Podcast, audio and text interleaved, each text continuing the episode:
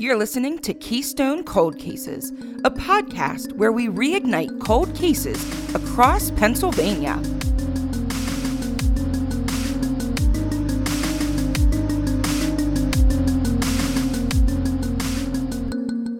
Hey, it's Chelsea. Hi, it's Grace. Hey, it's Sarah.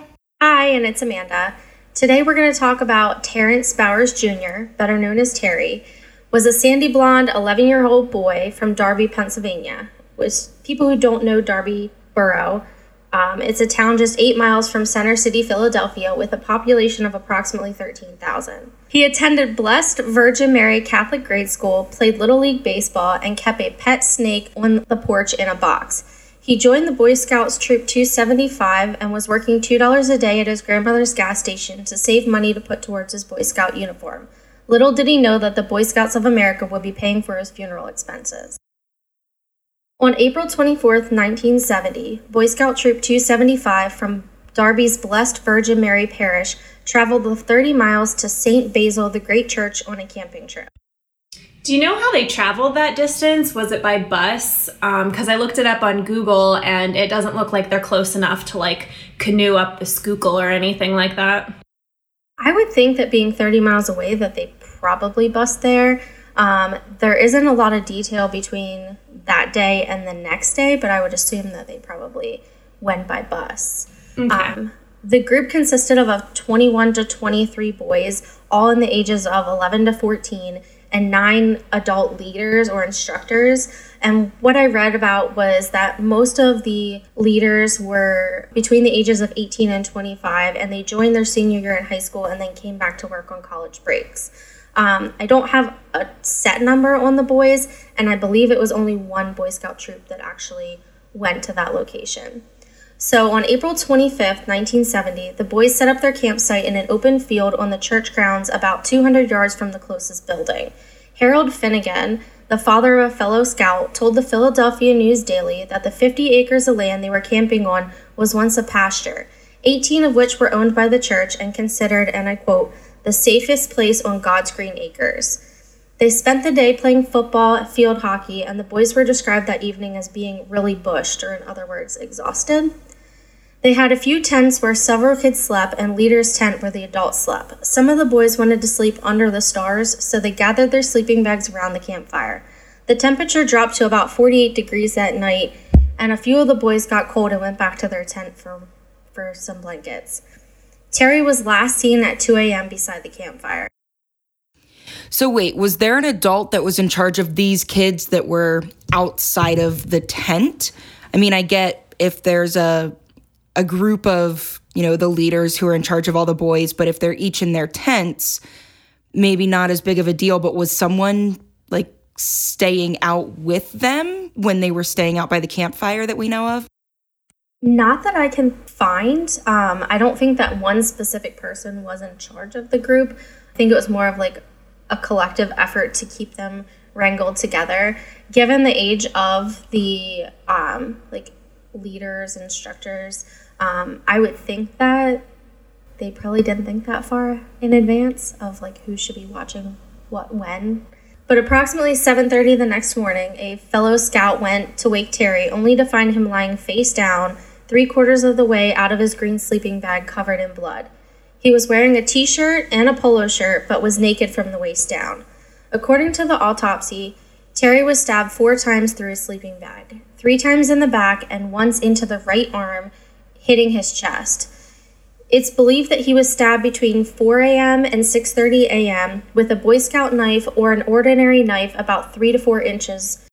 There was no signs of drugs in Terry's system or any signs of sexual abuse. However, the police didn't want to one hundred percent rule it out. Okay, so it just seems really sketchy that there's nothing on below the waist and without there being signs of abuse. And this, I mean, maybe this is like trigger warning or just I'm dumb for not knowing this, but how do you check for that? I mean, does it have to be like physical bruising or physical contusions or something like that, that they can really prove one way or the other?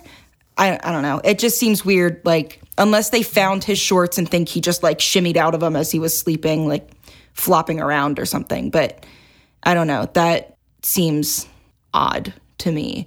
I don't think that and, they, I think they were talking more as far as like trauma. I don't know if like in the nineteen seventies, given okay. that it was the seventies, that they actually like swabbed for like saliva in right. his private areas. Um, so at that, I'm not one hundred percent sure. Okay, that makes sense. And then, so you also said that he was stabbed four times. Was he sleeping on his stomach? That he was, I know you said three were in the back, one was in his arm and kind of into his side. Was he like laying on his stomach? How do you just get s- stabbed in the back in your sleep? If, I mean, I guess he would just be on his stomach. Yeah, I. It doesn't really say whether he was laying on his stomach first and then and stabbed first in the back or in the front.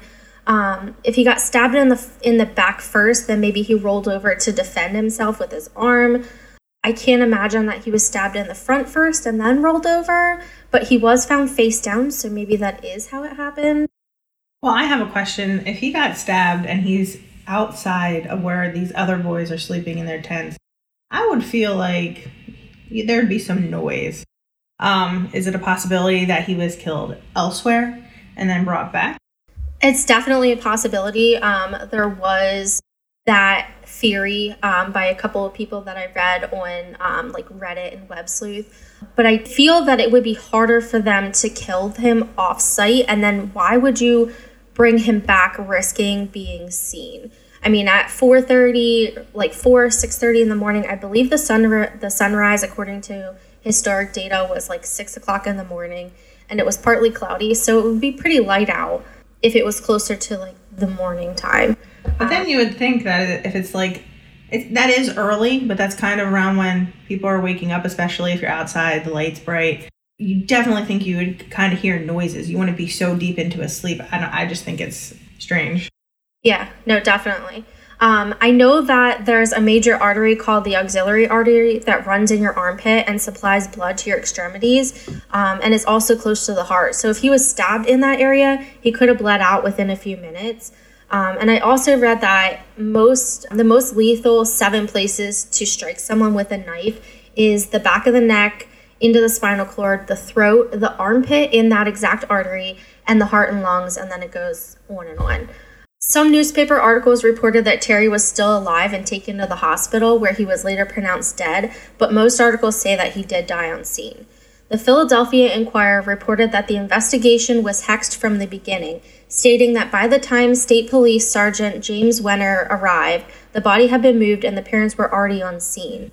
He also indicated that it was a hell of a situation given that, quote, damn near every Boy Scout got a knife. Police confiscated over twenty knives and one ice pick and sent them to a forensic lab to examine for blood residue.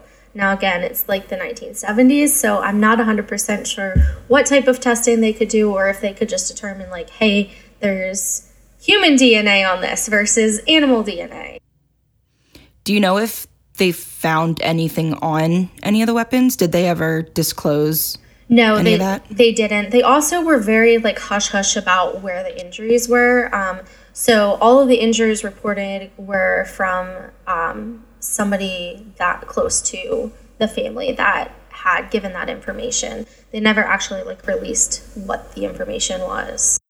Following Terry's murder, all the Boy Scouts and leaders were polygraphed and interrogated. However, all their stories checked out. The Scout leaders said that the boys worked and played well together, and they didn't feel that any of them could have done something like this. The only lead that they did have was a passing motorist seeing a vehicle by the campsite in the morning about six thirty in the morning. They described two white males in their early twenties within one hundred feet of the campsite. It was reported they saw a dark-colored car parked on Route one thirteen around dawn, but no leads became of it. In the weeks following the murder, hundreds of people in northern Chester County and in Darby Borough were interviewed, and it was reported that in the first year of the investigation, twenty-six state troopers have logged over six thousand two hundred man-hours into the case in hopes of finding a lead in Terry Bowers' killer. The state police even went as far as checking for patients that may have been AWOL or out on a day pass from Pennhurst State Hospital or the Valley Forge Military Hospital. And for those of you that aren't familiar, Pennhurst was um, is now a Halloween attraction, but in that time it housed like twenty-seven, twenty-eight hundred people that had severe disabilities, either mental or physical. Um, it also housed orphans, immigrants, criminals, and they used to keep children in metal cages and often lying in their own feces for days. Uh, eventually, it was shut down in nineteen eighty-seven after years of chronic overcrowding and patient abuse was reported. Um, and I couldn't find much information on patients escaping because it's now all about Halloween, but I would assume that it's definitely plausible that someone got out. People escape from jail all the time, so I would think that that's something that could happen. According to the Philadelphia Inquirer, crime scene investigators and the local fire department drained the pond outside of Saint Basil the Great Church and about thirty miles away from Chester County. They swept the church's triangle-shaped property with metal detectors again and again, searching for a murder weapon. Over one hundred Boy Scouts joined in the search for any evidence that would help the investigation, but they were unsuccessful. I do find it a little weird that they had Boy Scouts assist in searching for evidence. I don't know. What do you guys think about that? I feel like as soon as you say Boy Scouts, the scandals come to mind. So, I mean, and I, I'm sure that you're going here with theories when we talk a little bit later, but it just strikes me as it wasn't friends and family. It wasn't community members. I mean, they were on the grounds of this church. It wasn't even church members, which Catholic Church is a different scandal altogether. But it does kind of seem convenient that it was only Boy Scouts that were doing this search. And I mean, I, I know they're, sorry, I know they're Boy Scouts, but like they're still kids. So how thorough was their search, and really? How do they know exactly what to be looking for or what to overlook? I mean, there's just so yeah. much. And also they're suspects. I mean, that too. He was killed next yes. to them. So I, I don't completely understand that. Um, I know that they did check into a former police chief um, that lived in Philadelphia at the time that was a registered sex offender. Um, and he mysteriously showed up at the autopsy, but it was proven that he was there to meet with a doctor, and so they threw that out. In July of nineteen seventy, the Boy Scouts of America posted a five thousand dollars reward for any information leading to suspects. However, the reward only brought about thirty tips, and it didn't really produce any leads. They had a few suspects throughout the years. In seventy-two, they had a twenty-five-year-old employee of an adult bookstore in Philly that was questioned after newspaper clippings were found in his house of the whole murder. Uh, no physical links were established, and no arrests were made. Then in nineteen seventy-seven, at Camp Scott in Mays County, Oklahoma, three Girl Scouts were found raped and murdered. Lori, Doris, and Michelle were sharing a tent at Girl Scout camp. The night before, a thunderstorm had hit the area, and the three girls huddled in their tent to ride out the storm. In the morning at six a.m., a camp counselor discovered the three bodies about one hundred fifty yards away from their tent on a trail leading to the showers. All three girls were raped, bludgeoned, and strangled. A flashlight was found on top of one of the girls' bodies, and fingerprints were lifted from the lens, but was never identified. A size nine and a half bloody footprint was found outside the tent, and it was reported that the landowner heard quite a bit of traffic on the remote road near the campground at three a.m. Gene Leroy Hart had been on the run since nineteen seventy-three after escaping from jail. He was convicted of kidnapping and raping two pregnant women, and has also four counts of first-degree burglary. He was raised about a mile from Camp Scott, and he was arrested in connection to the three Girl Scouts and tried in March of nineteen seventy-nine. Ultimately, the jury acquitted him and sent him to Oklahoma State Penitentiary to serve the remainder of his three hundred five year sentence for his prior convictions. Many believe that Gene Hart had something to do with Terry Bowers' murder, given the M O in the campground, a young kid, stabbed, naked from the waist down. However, police were never able to link him to Pennsylvania, so he never really became a viable suspect. So totally unplanned, just in what my podcasts brought up on my phone today, I listened to an episode of uh, Murder Squad with Billy Johnson and Paul Holes, where they had Elena and Ash on from Morbid, and they were talking about this case. And of course, since I knew we were recording tonight, I was like, oh, I got to listen in. Um, they were talking about the Oklahoma Girl Scout killings. Something that they mentioned about Gene Leroy Hart, um, who was eventually acquitted, but he also had the, the other, um, with the pregnant women, those charges. And in the flashlight at the Girl Scout camp, there was a piece of rolled up newspaper, and it was the same newspaper that was at the scene with the two pregnant women. Another thing was that those three girls were removed from the tent and they were taken to, I mean, it wasn't very far, like you said, but they were found like along a access road, I guess.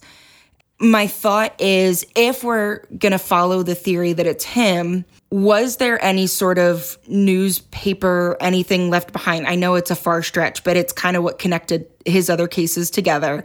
And maybe do we think that Terry was left where he was, started to get dragged out, and then maybe someone started waking up, so they look a little bit different, but potentially really there could be a link between these cases? I mean, he was on the run since seventy-three, um, and this happened in nineteen seventy. And then there was that big lapse until the Oklahoma killings in seventy-seven. So I don't know if they accounted for every time that he, like where he was in that time, or because I don't, obviously they didn't know where he was because he was on the run. Right. Um, but do we know when he was arrested the first time? If he escaped from jail in seventy-three, was he even out of jail in seventy when this happened? Probably. Or not. Was he incarcerated? I'm not one hundred percent sure. I would have to look it up. I, I honestly don't know.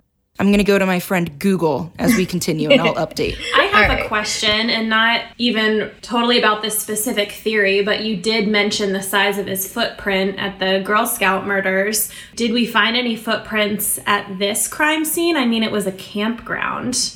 They didn't find any of that evidence? No, they were really, really hush about it.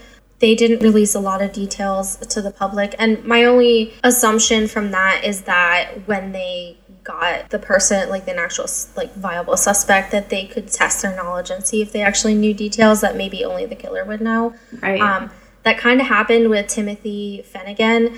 Um, in July of uh, eighty-one, he was imprisoned for being a drug dealer. He told police that he lived with a man that admitted to killing Terry, and that he even saw him burning bloody clothing the morning after Terry was killed. However, he couldn't give any details about the case, so um, there were no arrests made. Okay, I'm coming back from Google, and in my quick search, I could not find his arrest date or conviction date for his initial sentencing. Speaking of the last, the Oklahoma Girl Scout killings suspect there. So following up on that. Now, so Timothy Finnegan just burned bloody clothing, his own clothing, or are they saying it was... He's saying it was a man that lived with him that was burning bloody clothing. They didn't say if it was his or if it was maybe the pants or shorts that Terry had on, because I don't know if he had clothes found in his sleeping bag or not. There's no reports on, on exactly what they found. I know December nineteen ninety-one, the Inquirer reported that a second man stepped forward and implicated the guilt for the same man that Timothy had said. And Terry's mom starts to have suspicions that he was murdered by a pedophile who maybe accidentally killed him looking for a boy that had been molested, who had backed out of camping on the trip unexpectedly. Do we know anything more about that child? I mean, I obviously he's an adult now, but I and I don't want to put him on blast or anything like that. Do we know, is it someone that looked like Terry? Was it just maybe opportune? This pedophile knew that this other boy was a part of this troop and there happened to be a boy sitting by the campfire? No, they don't really go into details. And again, my assumption is because they're all minors that they aren't really giving a lot of information about it. I only saw that theory in one posting, so I don't know how creditable it is. I don't know how if they looked alike. I really don't know any more information about that, just that they suspected it and that there was two people that implicated this person, but they don't even tell you who this person really is. They did talk about a former Boy Scout that was convicted of rape. Uh, Lawrence Wakely served time in state prison for confessing to killing Terry in retaliation for being kicked out of. A former Boy Scout and convicted rapist, Lawrence Wakely, who served time in state prison, once confessed to killing Terry in retaliation for being kicked out of the Boy Scouts. According to documents, he was a scout in Spring City, Chester County, from fifty-eight to sixty, which is about four miles from where Terry was murdered. Lawrence was even convicted of raping two teenagers, girls, in seventy-one.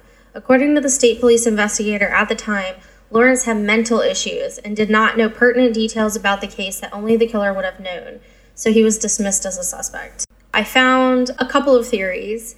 Some of them are pretty far-fetched. One of them goes to you saying that, how was he stabbed and didn't make any noise, like no one heard him? According to the Vintage News, they reported on an article titled, Christopher Lee had a correct Peter Jackson on how people react when knifed. There's an excerpt from the article that says, at one point, during the filming of Lord of the Rings, The Two Towers, the second installment of the acclaimed trilogy, I am not a Lord of the Rings person, so I'm going to let Sarah do this because I am going to butcher these names.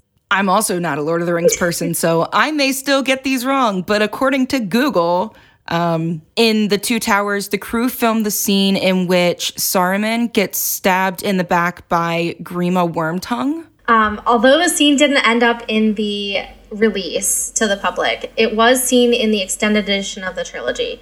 During the filming of the scene, Jackson wanted Lee to scream after being stab- stabbed in the back. However, Lee refused to scream. He told the director that he witnessed many men getting stabbed in the back and none of them have ever screamed. According to the late actor, they merely sighed as air escaped their lungs. Peter Jackson listened to his feedback and the scene, the scene was filmed without any screaming. Are we just going to look over the fact that he's seen multiple people get stabbed in the back as if that's like a normal thing? True. True. Like, I don't know where you grow up. no, no, no. That's not how this works. Like, okay. All right. So I guess basically the thought here is just that, like we talked about a little bit earlier, it would potentially be possible for someone to have stabbed Terry in the back and there not have been any noise. So I get that they're, I feel like they're trying to say that the natural reaction is not screaming, but just from this out of context little piece, it seems like it might be more of like a macho thing to keep quiet just because he said, like, I've never heard a man scream while being stabbed. So maybe it was like an honor thing, like I refuse to scream. But I don't know. That's just my take on it. But then I can only imagine, I mean, when you're getting stabbed, I mean, it's not something you're doing fairly willingly. I feel like there's got to be some pushback or maybe a scuffle or maybe moving around. There has to be some type of noise. It can't be that easy. I have no idea, but I'm just saying. Fair, yeah. I tried to look up like how hard it is to stab somebody in the back, and of You're course on a watch that... list now, just so yeah. you know. Of course, they're using it as like the analogy of like stabbing someone in the back. Um, so maybe he's talking about that, like you stab someone, like he's been stabbed in the back and he just doesn't say anything. He just lets it go. I'm not one hundred percent sure. I know that you could have like a traumatic pneumothorax or like a sucking chest wound. Um, and it's kind of when something penetrates the wall of your, of your chest, um, like a knife or a bullet. Um, and it allows air or blood to fill in that pleural space or like the sac around your lungs. And when you inhale, you're basically sucking air and blood into that space, and it compresses the lungs until it collapses. And then once it collapses, it'll start to pressure the heart until the heart stops. So it could be that's why he didn't scream, because he, depending on where the wounds were, he maybe couldn't scream. Kudos on nailing those medical terms. That's but not the E M T being able to say worm tongue. Um, Sorry, go on. That's all right. Um, so, Sarah, you should have some insight in this. The Zodiac Killer was another theory. Um, I found a posting on Reddit that there's a theory involving the notorious Zodiac Killer. And for those not familiar, he's still an unidentified serial killer that claimed to have killed over thirty-seven people between the nineteen sixties and seventies, mostly in California. And then he would brag about it in cryptic letters and cards that he mailed to the San Francisco Bay Area uh, press. The theory is based that the Halloween card sent to the news reporter Paul Avery on October twenty-seventh, nineteen seventy, was only six months and one day after Terry's murder. Within the coded card, there is believed to be a location described as S E P A Paradise. I attached a copy of the card for you guys to view because it's a little far-fetched for me, and there's a lot of detail surrounding it. The short version is the directions lead to the exact location of the church where Terry Bowers was found murdered. The website goes on to show that the artwork of the card matches the artwork on the church. It's a well-thought-out theory, but I don't think that the Zodiac Killer killed outside of California. Sarah, you might have better input on this, but it seems kind of far-fetched for me. Yeah, so going just with my gut, because of course, with forensic linguistics and linguistics in general, um, I'm slightly obsessed with the Zodiac Killer But there's no evidence that he ever left the California area, um, especially not, let's go from southwestern states to northeastern states. It just seems a little odd. When I was working on my forensic linguistics capstone, I did work a little bit with the Zodiac, um, not like with the Zodiac, but I looked into his writings. You're also on and a watch the list. Thing- yeah, well, you know. So uh, the thing with the Zodiac and all the ciphers is that there's a thousand ways to interpret them without having them fully decoded. And there, at this point, there are only two that are fully decoded. One of them was in the fall, I think. I want to say like October, November. They just decoded another one. But it took, you know, thirty years to decode one. You can read a lot of different things into the ciphers because they're so vague. Sorry, not sorry, kind of like horoscopes. Um, I think it's a stretch to link three time zones apart with no other related Zodiac cases in P A. So, and nothing in between. Right. And it doesn't really match his M O, right? Like a, a boy at a campground at Boy Scout camp doesn't line up with most of the other cases that are attributed to him. Right. I think the other theory that we can throw out is that he was attacked by wild animals. I don't think that bears and coyotes and whatever else might be out there carry knives. Okay, um, raccoons are violent creatures. They like shiny things. I mean, raccoon with a pocket knife, I feel like, viable. We can keep that on and the list. And they like to stab you repeatedly in the back with pocket knives. Right, they're mean. It was a raccoon. Case solved. Yep, case solved. I did it. we we so solved a one case. Of, one of the bigger theories has to do with the Catholic Church. The Philadelphia Inquirer reported that Chris Bowers, the brother of Terry, immediately thought of his brother's death when he thought of the Philadelphia Archdiocese. Could it have been a priest? If they wanted to find out where a bunch of young boys were hanging out, they were privy to that information. Um, these are some of the biggest organizations in the world, referring to the Roman Catholic Church and the Boy Scouts. If they wanted to shut this thing up, they would be able to. Um, and he thinks that they did. But if it happened today, he feels that the police would be able to make the connections. Family has raised concerns given the recent pedophile scandals in the news. Yeah, this is the one that jumped out at me, just knowing how much the Catholic Church hid in the past. And how this widespread plague of um, priests molesting children was, I mean, it was covered for so many years deeply. So that's just why this stands out to me. Well, and you think about like the punishment for getting caught doing something was you just got sent to a new location. Like, oh, what a punishment. Now there's people that you haven't totally groomed that you get to start this process over with. I mean, as a pastor's kid, I don't ever like to be the one that's like, things happen in churches. But, you know, kind of like you said, Grace, when you look at this time frame, and obviously my dad is not a uh, priest because then I wouldn't exist, so not in the Catholic Church, but it was a big thing, for lack of a better term. I mean, it... It, they were well known in that regard, at least eventually, that you didn't want to be around certain Catholic priests or, I mean, even eventually, kind of like I mentioned earlier, the Boy Scouts of America started to get a tarnished name. So I don't know. I think it's kind of interesting. I don't want to speculate anything, but I think it's definitely interesting that we have these two organizations kind of tied together. Yeah, for sure.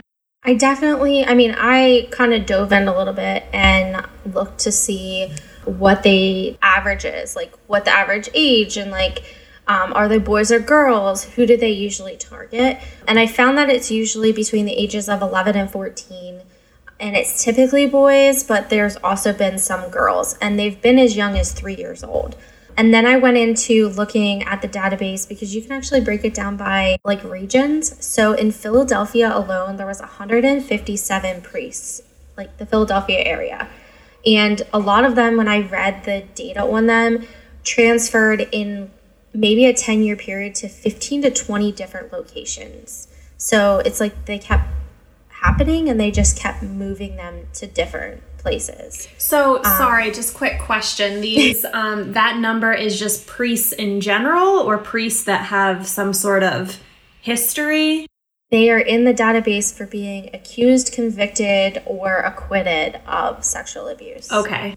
one hundred fifty-seven. Wow. Just in the Philly area. It's kind of disgusting. So three of them really caught my attention because, of course, I had to dive down that hole to see what I could find. Um, I'm not going to mention names. I did nickname them. Uh, the Cabin Creeper is a priest that was accused of sexually assaulting at least six boys by nineteen sixty-four, all of which complained that he snuck into their cabins at night while they were camping and molested them. So when looking at it, it fits going to a campground, and he was only twenty-three miles away from the campground that Terry was at. Yeah, that's a little suspicious. Very. Um, unfortunately, he died in twenty seventeen, so I don't know if we'll ever get an answer from him. Um, the second one that caught my attention, I dubbed the Philly Fondler. He was originally at a church in King of Prussia that was less than ten miles away, and then he transferred to a Blessed Virgin Mary church in Philadelphia. I, I'm not very familiar with the Catholic Church. I don't know if it's um, like a corporation and all the Blessed Virgin Marys are like all the Applebee's in the world. I don't know if they're related, and I don't know how it works of like if certain churches go and help other churches. So I don't know, but he was within ten miles, and he was the second closest that I found. So churches will definitely help each other in that, like, there might be one priest that will cover for another priest. All of the names in Catholic churches are supposed to be representative of what that church believes in specifically, or what they, at least when they first build the church, um, hold as some of the more important ideals.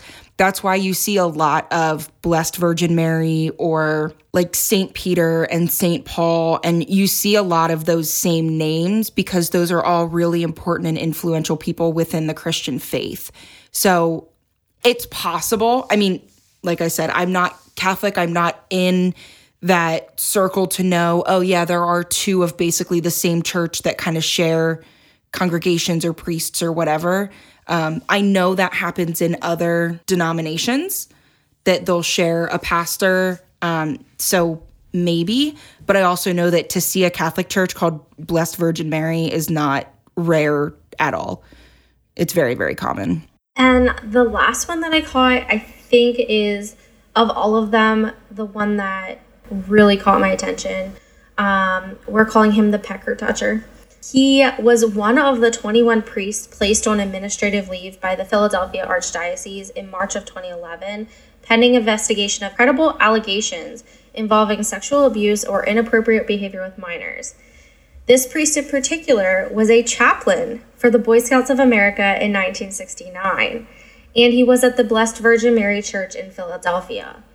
All claims against him were unsubstantiated, and he was found suitable for ministry in two thousand twelve, and as of today, I believe he is still in the church. Weren't they all basically within the church found un- unsubstantiated claims and suitable for ministry, especially in that time? I mean, that doesn't mean anything to me, honestly. There were a lot that went on like a leave that I saw and then were brought back. Um, there's some that were accused and never went to trial because they maybe passed away before.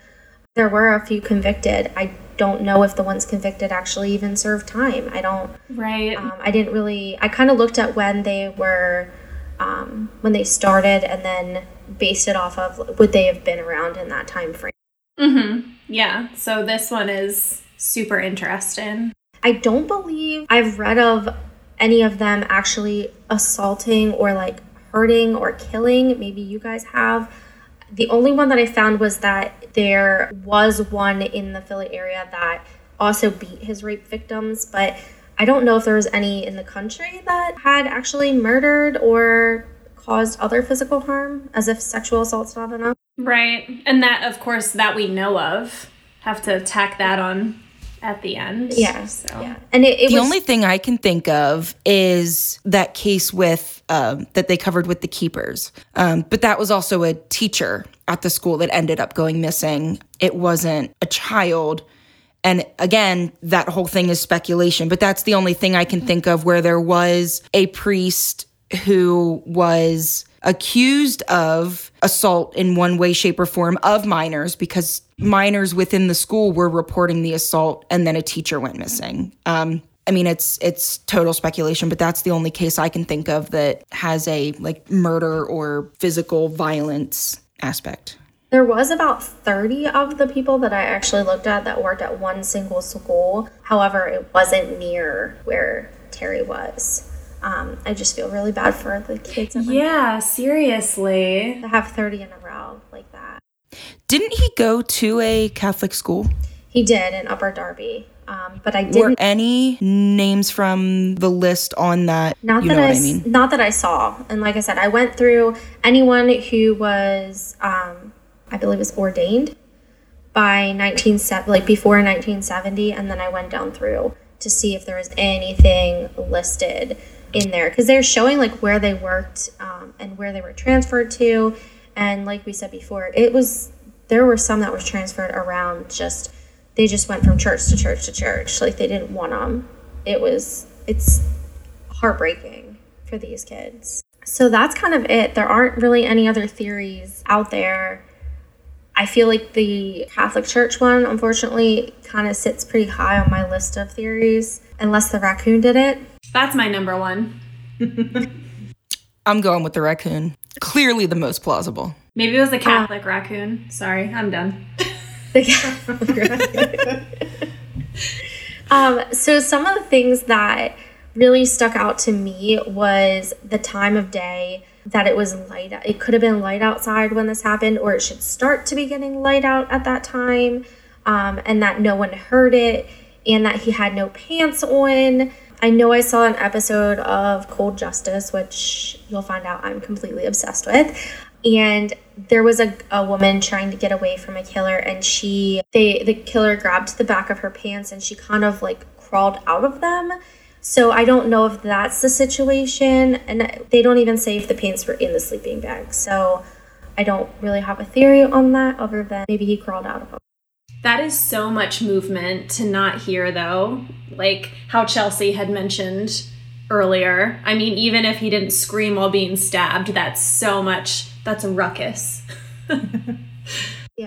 Especially at a time when people would be waking up, and you'd think the the you'd think the leaders would be waking up around that time, especially because they have to start getting the boys up. I don't know. Yeah, I agree. The timing is weird. Mm-hmm. There was some person that said, like, with them being in the seventies and these all the leaders being, you know, young kids basically in college, that maybe the people in the parking lot were friends that came over to kind of party and something got out of hand. Well, I but I don't. I have a question. So I know, I mean, this was a while ago, but were there any background checks? Were there any? Did any of the counselors have any type of criminal history? Um, before or after. I mean, they're kids, but they can still commit crimes. Yeah, no, not that I could find. I didn't see anything. Um, it's not like today where you need to have, you know, your F B I fingerprinting and all of these clearances to even go to a school or go to a sporting event. I doubt that they did that in the seventies. I mean, I know when I first became an E M T in two thousand five that I didn't have to have clearances until a certain time. Um, it just wasn't really... thing. I mean, I know growing up in the Girl Scouts, our troop leaders and stuff didn't have to have clearances or, you know, like you said, the fingerprints and all that kind of stuff. It was just, hey, I'm willing to take this on. And they would say, okay, here's your troop number. That's wild to think so about. So I highly today. doubt in the seventies. Oh, yeah. Yeah. Because parents are like, I, if you're going to be around my child, I want to know any, uh, traffic tickets you've ever gotten. I want to know your blood type. Like, nowadays, I totally understand. Nowadays, it's so hard. Like, they can't It's really all searchable. Find anybody. Yeah. Yeah. Yeah, it's all searchable. And everything is caught on camera. So that's why it's shocking, like, in the case of you know, the other cases that we're going to talk about, that there isn't information on that. So Terry's sister, Maureen, who was twelve when Terry was killed, told the Daily News in two thousand twelve, how did this happen? How did a boy get stabbed to death on the grounds of a Catholic church on a Boy Scout trip and nobody hears it? The poor little guy came home in a body bag. To this day, all leads seem to be dead ends, leading to the family more and more hopeless. Terry's family reported they feel confident that someone in Troop two seventy-five knows something and urges anyone with information about Terry's death to call the Pennsylvania State Police at six one zero, four eight six, six two eight zero or the Pennsylvania Crime Stoppers at one eight hundred four P A tips. That's all we have for this episode of Keystone Cold Cases podcast. Please remember never to reach out to family or friends of the victims, only to law enforcement if you have any tips about a case. This episode was researched and hosted by me, Amanda. You can find all of our sources, social media connections, and contact information at k c c pod dot com. Theme music by Darren Makins, production assistance by A to B Media. Please join us next week for another case to sleuth out.